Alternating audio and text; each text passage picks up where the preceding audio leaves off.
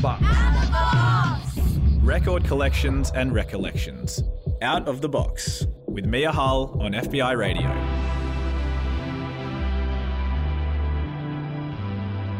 Hey, Mia Hull here for Out of the Box. Every Thursday from midday to 1, I get to delve into the record collection of one person and talk about the stories that come with it. We're in the thick of lockdown in Sydney, which means my guest and I are recording from our homes. Each of us are coming to you from Gadigal country, so I'd like to take this moment to pay my respects to Gadigal elders past, present, and emerging and acknowledge that sovereignty was never ceded. Isabelle Reinecke is my guest today. Isabelle is a movement lawyer, someone who uses the power of the law to serve social movements. A lot of that happens within the Grata Fund, which she is the founder and executive director of. And on top of that, Isabelle is the 2021 Women's Leadership Institute of Australia Fellow and the 2016 Churchill Fellow. She's also been nominated for a Walkley Award and was a finalist in the United Nations of Australia Media Peace Award one of those young people that really makes you think about where you are in life. Isabelle, thank you so much for joining me on the show today. And thank you so much for having me. When we look at your story, it looks like you've always stood up for others. What's your earliest memory of doing that? That's an interesting question. And I think um, I mean, I think also like the question itself reflects something about me, which is standing up for others, in that I actually have an extraordinarily privileged background to myself in that you know the, the early memories i have of social justice fights were about other people and, and weren't about injustices that i was facing um, and that has been um, something to really grapple with and understand kind of in this sort of work and, and um, has been a journey for me. But the, the early experiences I have, um, I think the first piece of activism I did, which is so kind of weird and precocious when I look back at it. I can't believe I was gutsy enough to do it. Is there was ABC funding cuts, of course, um, of children's programming um, in the early '90s, um, and I surveyed my school um, and my, my my primary school fellow students and said, you know, who what what are your favorite ABC shows? What are you, what are the shows you don't want to be cut? And then wrote a letter to the editor with this like petition for why ABC funding shouldn't be cut for children's shows, which is sort of like a it's kind of silly really, but it's um yeah when I look back at it I think oh okay like I was kind of being a, a, an activist even at you know a kind of strangely young age on kind of i mean i guess remain zeitgeisty. Yeah i'm interested in your home and your family dynamic as well. Did your parents get behind these projects and encourage this kind of activism that you were doing? Yeah absolutely. It's definitely you know having i have two parents who very politically engaged, both journalists themselves, at, at, least at the beginning of their careers. And, and they met actually at the Fin Review um, in the late 70s, early 80s. And I think that kind of be, being journalist and, and you know, it, that comes with um, a lot of political engagement and awareness of, of, social issues that are around you. So I think that probably filtered through. Um, and even my, you know, my grandparents on my mum's side, my grandfather's a uniting church minister and he's part of the Uniting Church. He was previously part of the Lutheran Church, but he, he left because the Lutheran Church in Australia still won't ordain women. So, um, you know, for a man who's turning 90 in November, he was kind of pretty ahead of his time. I, I want to talk about the backdrop to these stories, the place where these seeds were planted. You grew up on the south coast, pretty close to Wollongong. What was it like to have a childhood there? Yeah, I um, don't think I realised how lucky I was to grow up on the south coast until I got a lot older. Um, yeah, I grew up down first uh, when I was first born. I lived in Scarborough. My parents had a block of land just by the Scarborough pub, which lots of people will now know because it's a great pub right on the cliffs uh, at Scarborough overlooking the ocean. But but then it was sort of not what it is now, which is almost an outer suburb of Sydney. Then it was sort of like not a lot of houses and still a lot of coal mining and, and the end of, of coal mining um, in that region at that time. Um, and it just meant that I and I then lived in Austinmer, which is you know just just slightly south of that, which is a beautiful beach set behind you know a, a beautiful escarpment that overlooks down to to Bulli and uh, um, and then onto Wollongong, and then you have kind of these beautiful forests. And I grew up in a house on a block that was surrounded by bushland, and I you know I still listen to the sounds of trees blowing in the wind at night. It's like if it, you have a really windy night is very comforting to me because that really reminds me of like that of, of being really like in the bushland. And I think, you know, when I was 15, I was like, oh, I hate being here. This is so boring. I want to be in Sydney all the time. My parents like, you're going to regret saying this. And like, they yeah. were completely, completely right. Like, I wish that we still um, had our place down there. And um, yeah, it's, it's been funny, I think, especially with COVID, like, realizing how important the natural environment is to me. Like I, I haven't really thought of myself as a super outdoorsy person. I think people would kind of laugh who know me to think that, that of that. But um, yeah, I think the natural environment is really so important and grounding. Um, and I think that that you know that was the context in which I grew up, and I was very fortunate for that. Let's nod to this beautiful, romantic, idyllic part of the world with some music that comes from the same region. You've chosen a Shining Bird song to play on the show today, Isabelle. Tell me about this one. Yeah, this is a beautiful um, song, Distant Dreaming by Shining Bird, um, a bunch of guys who grew up, I believe, in the same sort of area as me. Um, and it just really captures. Captures the place. It's a, it's a music that makes sense for, for the place for anyone who's been there. You should go on a road trip and, and, and play their albums and, and get a sense of it. On FBI Radio 94.5, this is Distant Dreaming by Shining Bird.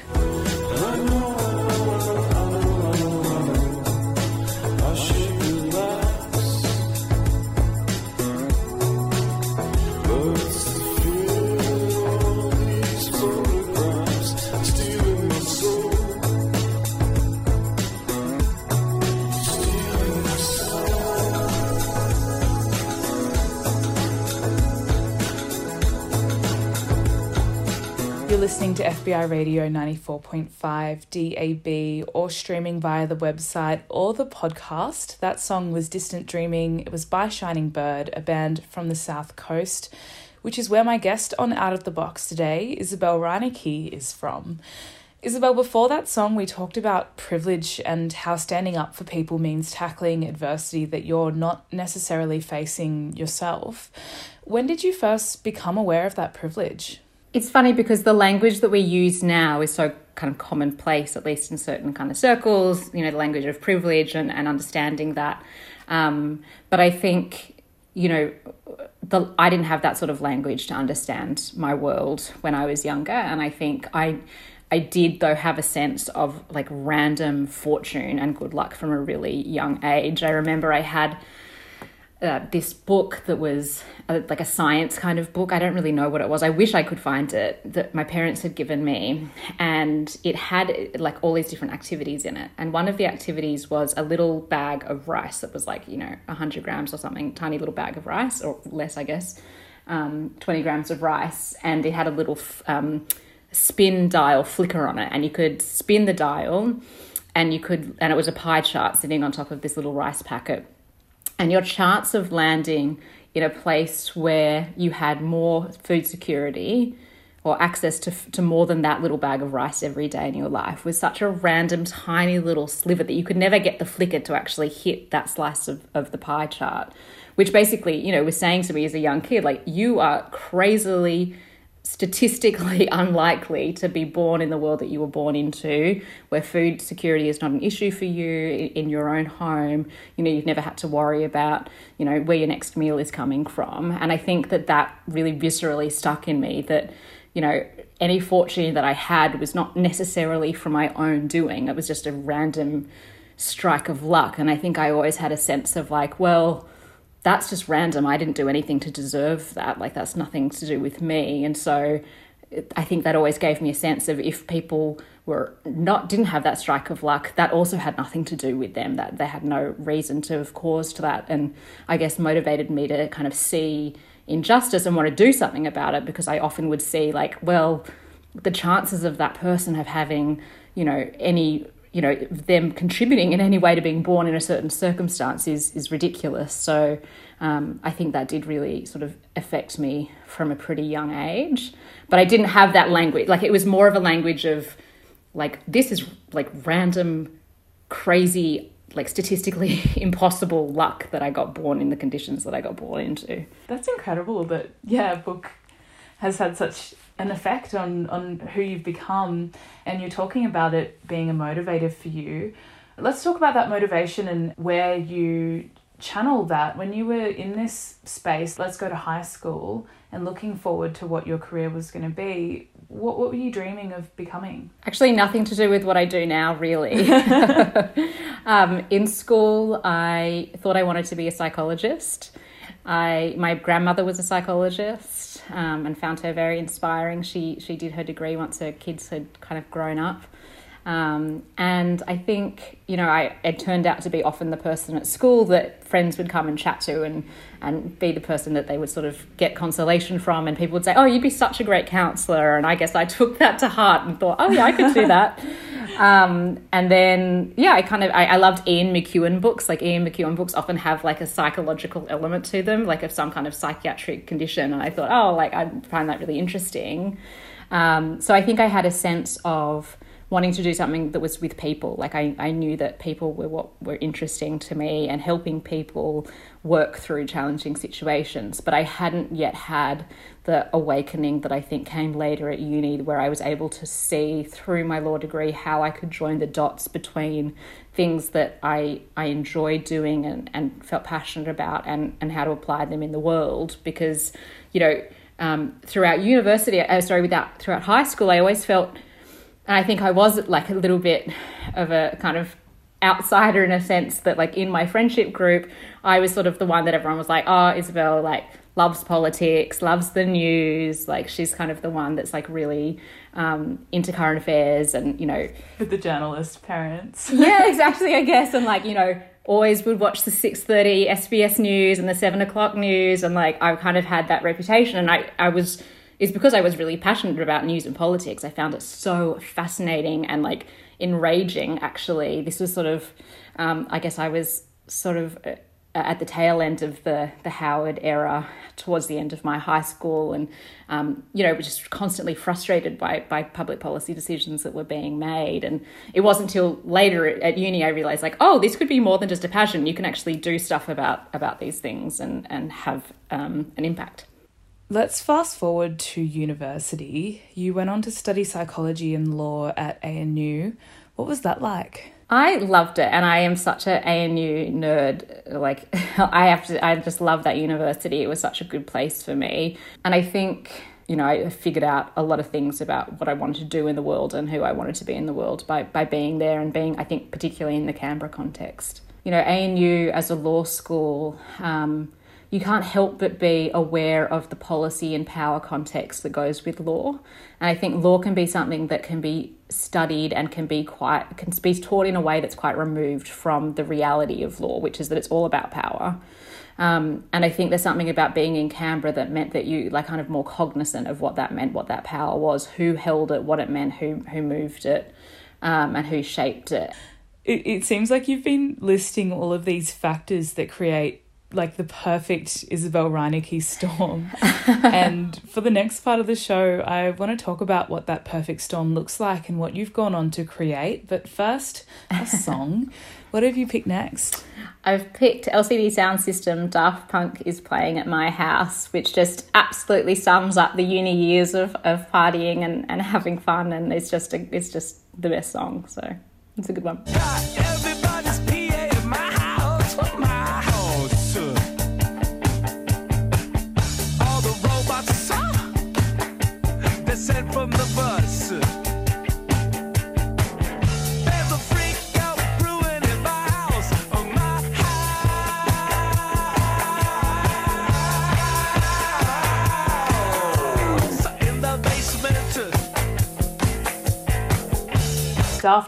Is playing at my house. It was LCD sound system on Out of the Box. You're listening to FBI Radio 94.5. My name is Mia Hull, and today I am joined by the Grata Fund founder and executive director, Isabelle Reinecke. When did you first start working in corporate law? I started working in corporate around the GFC. So that was when I very first started. And then I kind of finished a couple of years of uni and went back to it. So it, it was sort of a, um, a job that you couldn't not take being the GFC, it was like not a great time to, to be a, a law grad trying to find a new job. Um, and I had a good offer. Um, and I enjoyed my time there actually. Um, it's just not really where I ever expected or thought that I would end up. I um, spent a lot of my time doing pro bono work. Like I loved the pro bono work, and that's really where my heart was. So it was, you know, working with people who were survivors of domestic violence or sexual servitude, um, or non, even just non-profits that wanted to kind of um, incorporate and, and have their lives made, easier. And, and I really did as much of that work as I could and, you know, really made the pro bono partner my friend. And would, I kind of look back on it still and think like, oh my God, I was so uh, uppity that I like would take this partner and say, come have coffee with me. Um, but I did and it worked because um, it, it helped me then later get to know him enough that I was then available to take an opportunity um, to do pro bono work in East Kimberley for the firm. Um, so um, there was a call out from the Aboriginal Legal Service um, in WA, um, and it, this is in 2011. Um, and that was because there was a stolen wages reparation scheme going on at the moment, at the time that was about to, to end. And basically, what that scheme was was to for the government to find people who had been subject to this horrendous policy that we had until the early 70s, which meant that um, uh, First Nations people weren't paid wages for the work that they did, and instead the government held their wages on trust, sort of wages in inverted commas. Um, and the trust was obviously never given to people. So, you know, and people were earning, you know, maybe a dollar a day, but that dollar a day was going to a government trust, and people never saw it and you know people are doing pretty serious backbreaking kind of farm work um, and domestic work um, getting paid a dollar a day or maybe some food. Um, but the government decided oh we actually well they didn't decide they were forced to realize that they actually needed to pay compensation for the for the monies that were stolen the stolen wages. Um, but the scheme was closing and it didn't have much time left to um, find people who might be eligible. So there's a big call out um, for lawyers to go and help go into communities and meet with people and see whether they might be eligible under the scheme and whether they wanted to claim wages under the scheme. And so I spent um, time in East Kimberley, um, both in Kununurra and then in other remote communities like Balgo, um, meeting with people and communities and um, trying to provide legal services. And that was a really um, eye opening experience for this white girl. Um, and I'd, you know, I'd worked at the ALS in Canberra and like I, you know, had family friends who were from the Aboriginal community, but I really, like, I was in a bubble of not really knowing, of not getting it, um, and not getting the extent and the recency of traumatic policies um, and the contemporary nature of, of, policies, because even the stolen wages system itself that we were trying to um, implement was really deeply flawed um, and, and essentially racist um, in its construction. Um, and so what that meant was I spent, you know, just days and days and days sitting with people, taking their oral histories essentially, um, in order to get the information needed for them to be able to submit the relevant forms to government to be able to be potentially eligible for a $2,000 compensation payment, which is pitiful and nowhere near what, what people ought to have been entitled to. Um, but that was a real, um, you know, it was a real game changer for me. And I realized after that trip that while I had been kind of open minded as to what I did after corporate law, in that I knew that I wanted to do something, you know, I guess social justicey and related to politics and policy, I was I kind of had been agnostic about what that was. And then after that experience, it was just like a total watershed for me where, you know, I woke up, I guess, and started to look around and, and see more deeply um, what was going on. And I knew, you know, that I, I had to leave Clayton Utz, and I left Clayton Utz not long after that.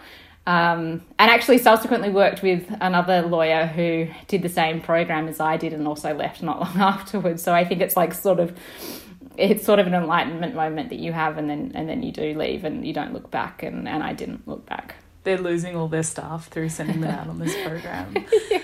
Um, but yeah, you, you didn't look back. You went on to do heaps of stuff after leaving Clayton Utz, and it was more social justice. Uh, you spent a couple of years working for GetUp, which was a huge deal. And then you go on to create the Grata Fund. Isabelle, for someone who might not know what the Grata Fund is, can you explain how it functions? I guess it's by way of comparison, it kind of makes the most sense. So, um, the reason I was starting to look at the, the, the creation of Grata Fund was the question of like why doesn't Australia seem to have this strong culture of strategic litigation the way that the US and other countries do? Like what's going on here? Why like do we is, is it because we don't have a human rights act at a federal level? Like what is it? Um, and the, the answer to that is kind of complicated. Um, but Grata Fund is really addressed to, to bridge that gap. And, and what we do have in Australia is this like amazing community of pro bono lawyers, so people who do legal work for free, both for corporate firms, for small firms, you know, mum and dad firms, and, and and then a huge, amazing community legal sector as well, which is you know people like the Aboriginal Legal Service and so on, who provide free legal services. And so we have these amazing lawyers. And then we have this really dynamic campaign community in Australia of advocates and, and grassroots campaigners and like quite well resourced campaign outfits as well. Um, and there was a gap. I was like, why are these guys not working together to make litigation happen more? I mean, they, there were a little bit. Um, and we do have an amazing history of strategic litigation, actually. Like the Mabo case is probably the best example of strategic litigation in the world ever, um, which, you know, was the case that found that Terra Nullius was a lie.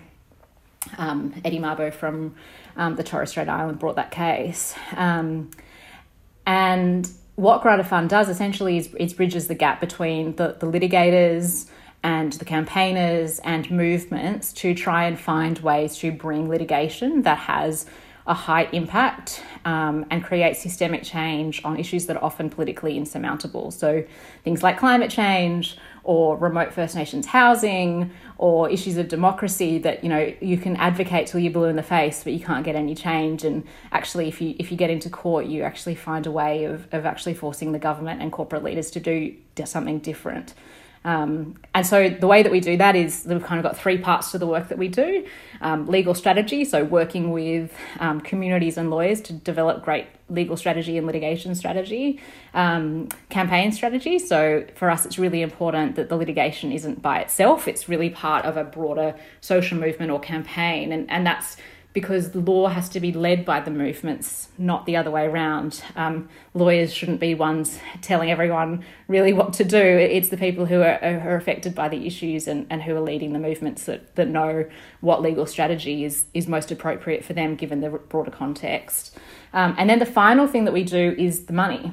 So the money is like the big, big reason why Australia doesn't have as, um, prolific a litigation, uh, a strategic litigation culture as you see like in the US or in the UK or Germany or South Africa, really all over the world. Um, and so what we do is relieve the financial barriers to court. So um, we work with lawyers who do their stuff for free, but there's actually some other complicated parts of, of bringing litigation that are really costly. Um, and so in the last few years, we've we've provided over a million dollars in, in funding for, for high impact litigation. And that funding, does that come from the government or do you function like an NGO? Yeah, we're a charity. Um, we take tax deductible donations.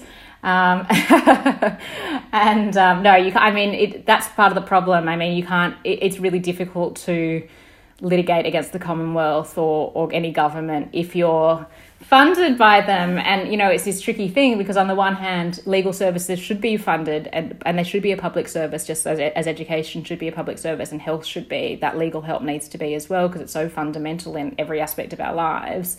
Um, but the the catch 22 of that can be that if you're completely dependent on government funding, it can it can make the calculation of, of litigating the government really complicated. So we um, are really fortunate to um, have um, beautiful people who donate to try and make these cases happen, which has been really wonderful. Amazing, and yeah, I'll put links to be able to donate up on the programs page on FBIRadio.com. Let's talk about litigating the government. Let's talk about taking the government to task. You've achieved so many things with the Grata Fund, and if I had more time today, I would go through all of them. But the one that I am really interested in is the Freedom of Information Law, which we have in Australia kind of as an accountability tool that allows us to shine some light on the way that decisions are made. But you know, it, it's not always very transparent and it doesn't actually work that well. And that's something that you've been addressing with the Grata Fund. Tell me about that. How are you taking that problem to task? So, for our organisation, we're focused on a whole bunch of different issues um, which are often intersecting. So, climate change issues, human rights issues, and democracy issues. And the way that we figure out what we want to work on um, is really in consultation with civil society. So we spend a lot of time figuring out like what are the core problems that are affecting people in an intersectional way. Um, and so within the democracy sphere, um, Australia has like kind of alarmingly slid slid down a lot of rankings in terms of our um, democracy and the quality of our democracy. Um, and and one of the and and the quality of accountability, which we can see, you know, you can see that from politics today, the degree of obfuscation and the degree of um, of consequences or lack thereof for really inappropriate behaviour um, of politicians, particularly. Um, and one of the core issues is our freedom of information system not working properly. So, for people who don't know what that is, it's basically how you find out anything that the government's done, unless you get like a whistleblower. So, you're allowed to, under our laws, write to the government and say, hey, you made this decision about that coal mine. We want to see the reasons that you made that decision and we want to see a bit more evidence. Or, like, you know, did you have interactions with the coal mine? What, did, what was said, for example? And what, what we found is that there's just been a really dramatic degradation of that system. So there are a list of reasons basically in the FOI Act, in the law, that says, you know, these are excuses that you can give that are legitimate. So like the government can say like, oh, we can't give you that because it's commercial in confidence, for example. Like there are a bunch of them. And what we've found through our research is that they are using um, in particular about five different categories of excuses in a way that we think is actually unlawful. So, um, one excuse, an example, is a change of minister. So, at the moment, what the government is saying is if you change ministers, so your minister stops being, you know, the attorney general, for example, um, after a, after a kind of rape allegation scandal, um, all of the documents that were um, sought through the Freedom of Information Act cease to exist for the purposes of the Act. What? So, yeah, I know it sounds like yeah. Orwellian and insane. Yeah. But it's the case. So, you know, whether you are a refugee advocate or a journalist trying to find out more about procurement or um, a First Nations advocate, like any person really trying to find out anything about their lives that is like of really huge public consequence, if the minister has changed portfolios, the information disappears for the purposes of freedom of information. Um, and that's an example of one where we actually think the legal basis for that's actually probably pretty dodgy. Um, but there are other examples of it as well. You know, there's a new one at the moment. There's a pretty terrifying bill in Parliament at the moment, which is about national cabinet. So during COVID, um, the government started a new kind of intergovernmental body that was between the states and the federal government replacing the old one, which was called COAG, and the new one is called National Cabinet. And I know it sounds so boring, but stick with me because it really matters. Okay. So National Cabinet is the is the organization is the is the government body that has decided everything about like vaccine rollouts, like coordination of between states and territories on the vaccines and on COVID, like like the gas led recovery, like all of those decisions are made by National Cabinet and this new National Cabinet. And you, in in previous years, forever under COAG, you would be able to get that information. You'd be able to apply for it under FOI. And the government has decided, oh no, actually, this is part of this other exemption now. So you can't get any of that information. So you can't get any information on vaccines, on the rollout, on any stuff ups, any accountability. Poof, it's gone. Yeah. Um, and so Rex Patrick, a senator, took that to court and basically said, I think this is unlawful. And he won. But the government's response to him winning the case is to try and change the legislation, which is what they're doing at the moment. Mm. So they kind of will go to pretty extreme lengths in order to try and um, hide information from the public. And you've got to think, like, obviously you could you don't want I can understand the mentality of being a government and not wanting embarrassing things to come out that easily, right? Like you can kind of like in this current political context as like wrong as that is, you can kind of see how that happens. But the degree to which the government is currently trying to degrade our ability to access um, information about things that affect people's real lives is really pretty appalling. So tell me if I'm wrong, but the way that I understand it is that the hit list that the Grata Fund has, each item on that hit list is one of those FOI exemptions, which you take to court one by one. Is that what you're saying? That's our plan for the FOI work. Yeah. So um, what we do is we'll work with other partners though. So everything that we do is partnered. We don't go to court ourselves. We're sort of more like the producer of the movie rather than the actor or the director. Okay, okay. So we've kind of identified that these are five areas that we actually think if we got them to court, they might fall over. And if they fall over, that's hugely important across so many different issues that we work on and for so many people in civil society and for affected communities from so many different groups, because it means that they can actually get start start getting information on um, government policies and, and seeking accountability. I, I mean, I'll give you an example of, of how this can work. So um, one of my colleagues previously worked at Amnesty International and she used uh, Amnesty International Australia and she used the FOI system in years gone by to gather information about watch houses and, and children, Aboriginal children in police watch houses in Queensland. And what they found was like horrific abuse. Like, well, I'm not even going to go into it because it's all the horrible stuff that you can imagine. Um, but as a result of that FOI being released, Amnesty and Four Corners did a report on it, and um, the government immediately announced an inquiry into those watch houses. Now, the issue of youth incarceration and especially Aboriginal youth incarceration is far from resolved, but it's an example of where through the FOI system, information was able to come to light that actually really changed the lives of a lot of people who were, you know, actually being uh, held in really abhorrent conditions as kids in, in prisons. Isabelle, that's so incredible. And yeah, it's the reason that I did want to delve into the FOI stuff because it pertains to so many other issues. And if we had a little bit more time today, I'd want to talk about some of your other big cases with the Grata Fund because you've dealt with remote First Nations housing rights, you've dealt with water rights for remote First Nations peoples, you've taken on disability discrimination in the space of an EFTPOS terminal rollout, you've taken on facilitating kids on the autism spectrum in schools, so many things. I'll put links to the Grata Fund on the programs page on FBIRadio.com. So if you did want to find out anything more about these cases that Isabelle and her team have taken on, that's the space to do it. Isabelle, what's the next song you've picked for today? Yeah, Neon Moon. I love Maisha. I think she's just amazing. Her music is that perfect quality for me of being just something that you want to listen to and being beautiful, but also having a, a message and, and a meaning as, as part of it. And I think she's really part of this current new wave of First Nations talent that's that's coming up through the ranks. You know, whether it's artists or activists. Um, and and I think she's kind of she she is to me symbolic of, of change that's happening in the country that I think we can all be really proud of and and um, I think you know really seeing Aboriginal and Torres Strait Islander people as like leaders of our culture is something that's so important and and Maisha absolutely is I think that on Out of the Box on FBI Radio 94.5. This is Neon Moon by Maisha and the Woorabinda Singers. Oh, but I'll be alright as long as there's light from a neon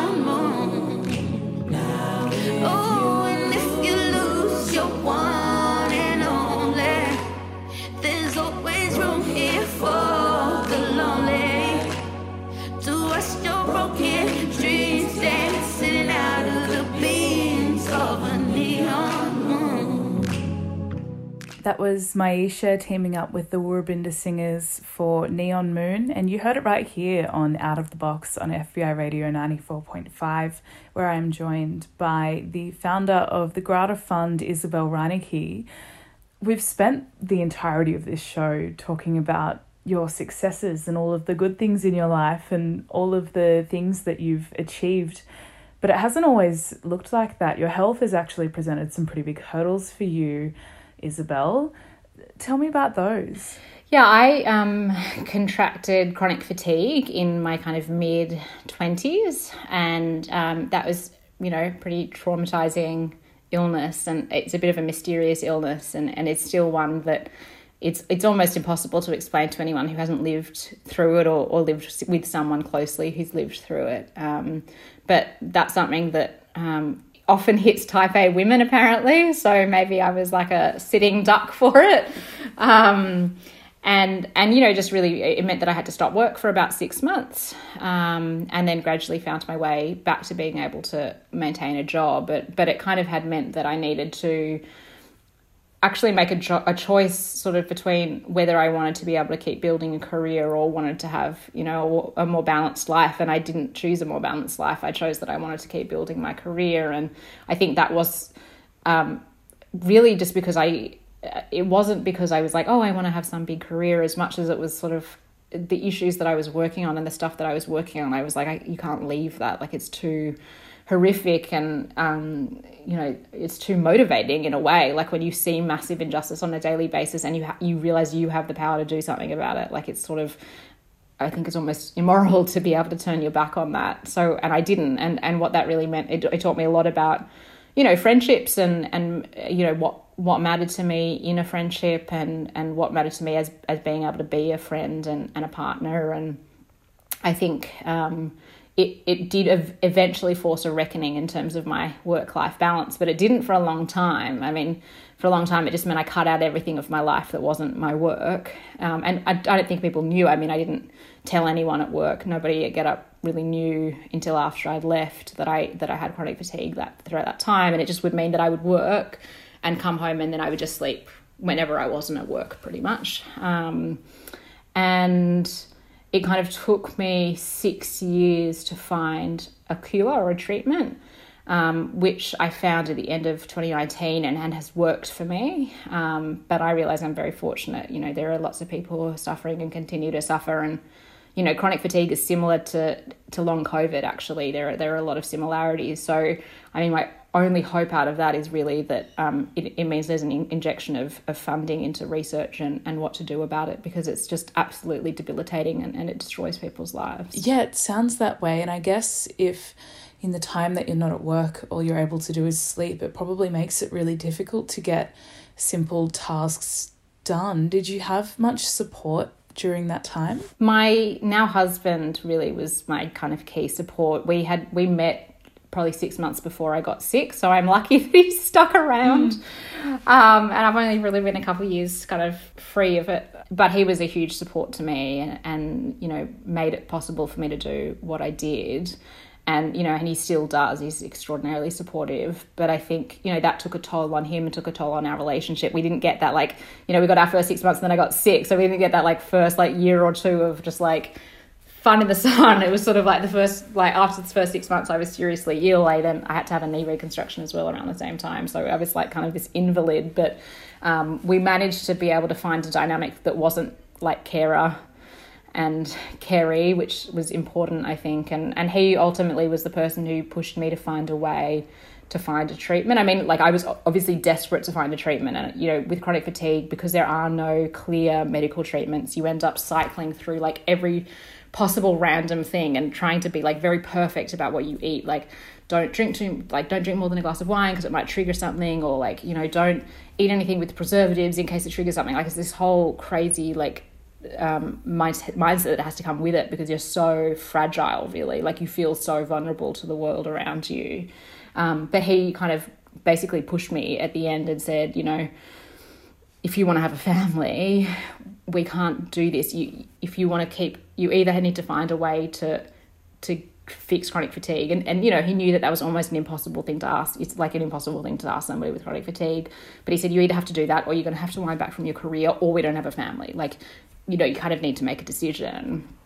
And i wasn't I was like, I wasn't prepared to walk back from my career for the same reasons that I've mentioned previously. Like, I just, you know, you can't if you if you know you have power to be able to do something about something really horrific that's happening, like you can't turn your back on that. It's just you can't. Well, I couldn't, and so it just meant that I tried everything, and I tried like the last possible thing that I thought would possibly work, but it worked for me, and um, and I'm grateful to him for making me make that choice because I think otherwise I would have just like put my head in the sand and like just tried to make it all possible, but yeah, I would have probably killed myself in the process. And yeah, you talked about meeting your now husband six months before you fell ill.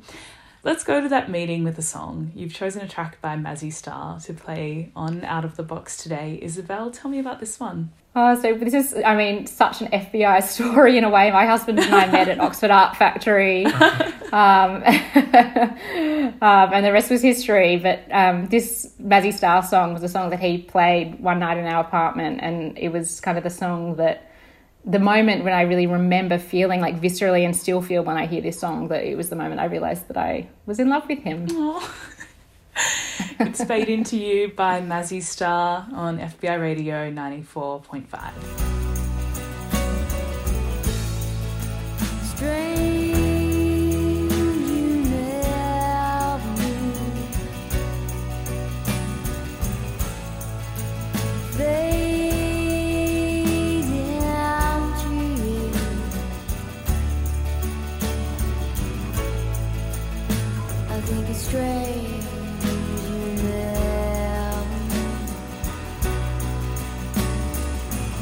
As chosen by my guest on Out of the Box today, Isabelle Reinecke, the song was called Fade Into You. It was by Mazzy Star.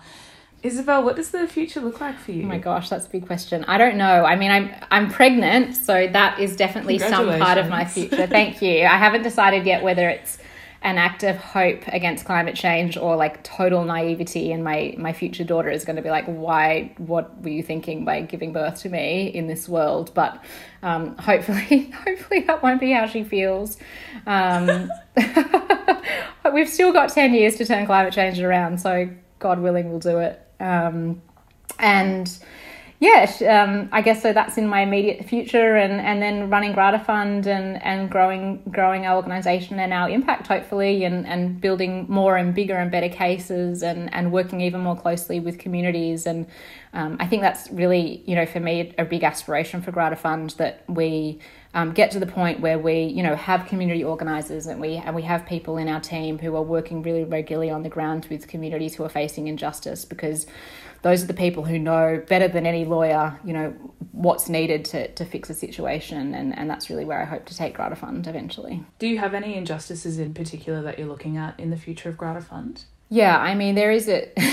a pretty long laundry list, I've got to say. But our big our big focuses at the moment um, are particularly First Nations justice and its intersection with climate justice. So that's a big going to be a big area for us over the next few years.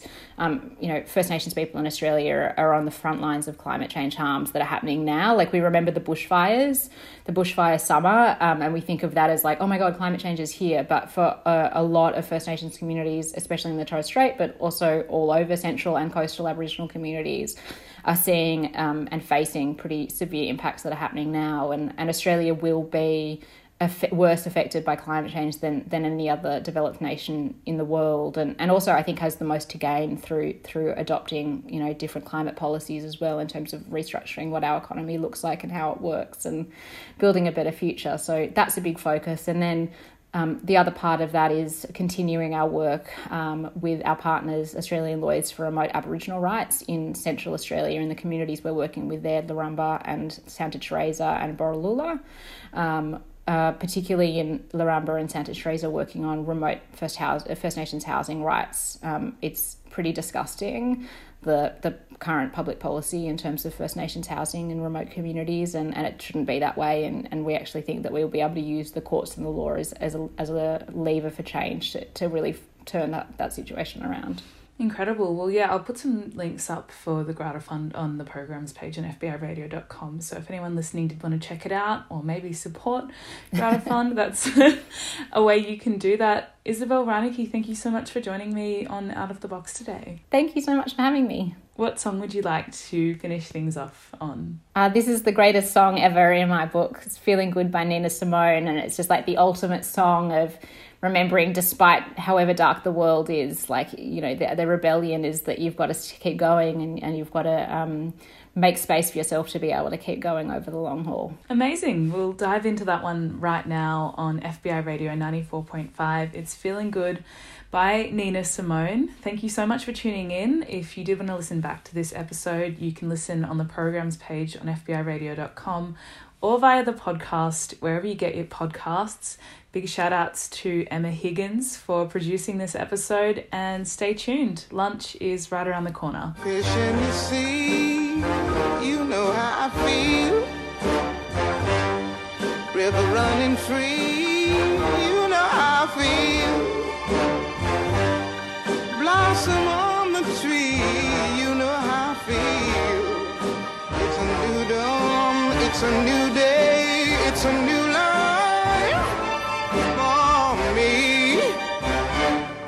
feel.